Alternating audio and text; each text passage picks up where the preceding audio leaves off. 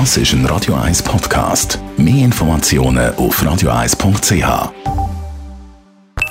Die Morgenkolumne auf Radio 1 präsentiert vom Grand Casino Baden. Grand Casino Baden. Baden Guten Morgen, Matthias. Guten Morgen, Dani. Gestern Bella Giornata für die Nazio Gassis. Ja, wenn ist ein Moment historisch oder wenn ist ein Moment so, dass er mal als historisch angeschaut wird? An der Anfang von der Pandemie, an der gespenstische Moment, wo vor zwei Jahren der erste Lockdown verkündet worden ist, mögen wir uns wohl alle noch erinnern. Oder um in der Mottenkiste von der Geschichte zu bleiben, auch an den Fall von der Berliner Mauer, an den Tod von der Lady Di oder an 9-11 und das baldige Ende von Corona. Wenn man die gestrige Medienkonferenz, wie du gesagt hast, Dani, vom Bundesrat angeschaut hat, hat man fast ein bisschen den Eindruck bekommen, dass die Landesregierung einen so einen historischen Moment hat erzwingen Der neue Bundespräsident Ignacio Cassis hat mehrsprachig von einem Freudentag geredet. Auch das ist neu.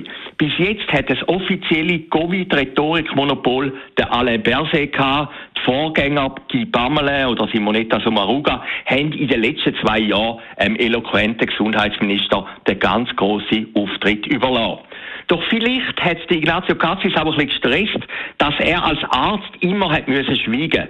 Doch jetzt kein Verbarmen mit dem Alain Berset. Der Friburger hat schon in den Tag voran, genau seit dem letzten Freitag in Aarau, von Lockerungen geredet und damit ein bundesrätlich offizielle Ende der Pandemie angekündigt.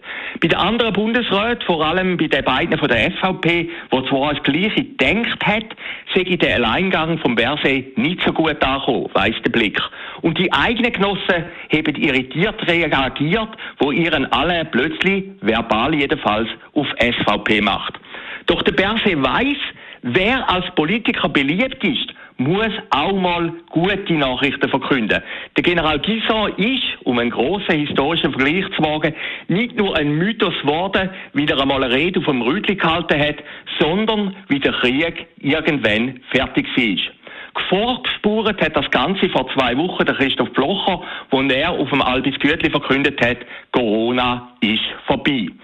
Die Ignazio Cassis hat darauf halb ironisch erwidert, wenn der Blocher das sage, müsse es wohl auch so sein.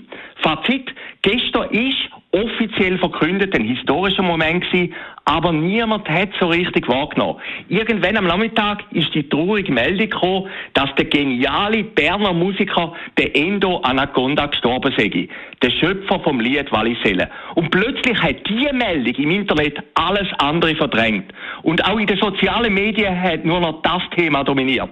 Auf einen kurzen Nenner gebracht, mit seinem Abgang hat der Anaconda im Bundesrat ein bisschen die ganz große Show vermiesen.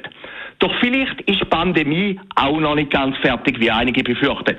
Denn wäre der gestrige Bundesratsauftritt auch nur die Hauptprobe gewesen. Und Gassis und Berset, die beiden Solokünstler, haben einmal ein bisschen trainiert, wie sie könnten im Duett auftreten.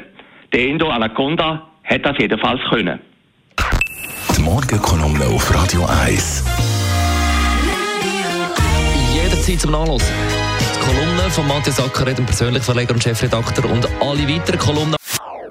Das ist ein Radio 1 Podcast. Mehr Informationen auf radio1.ch.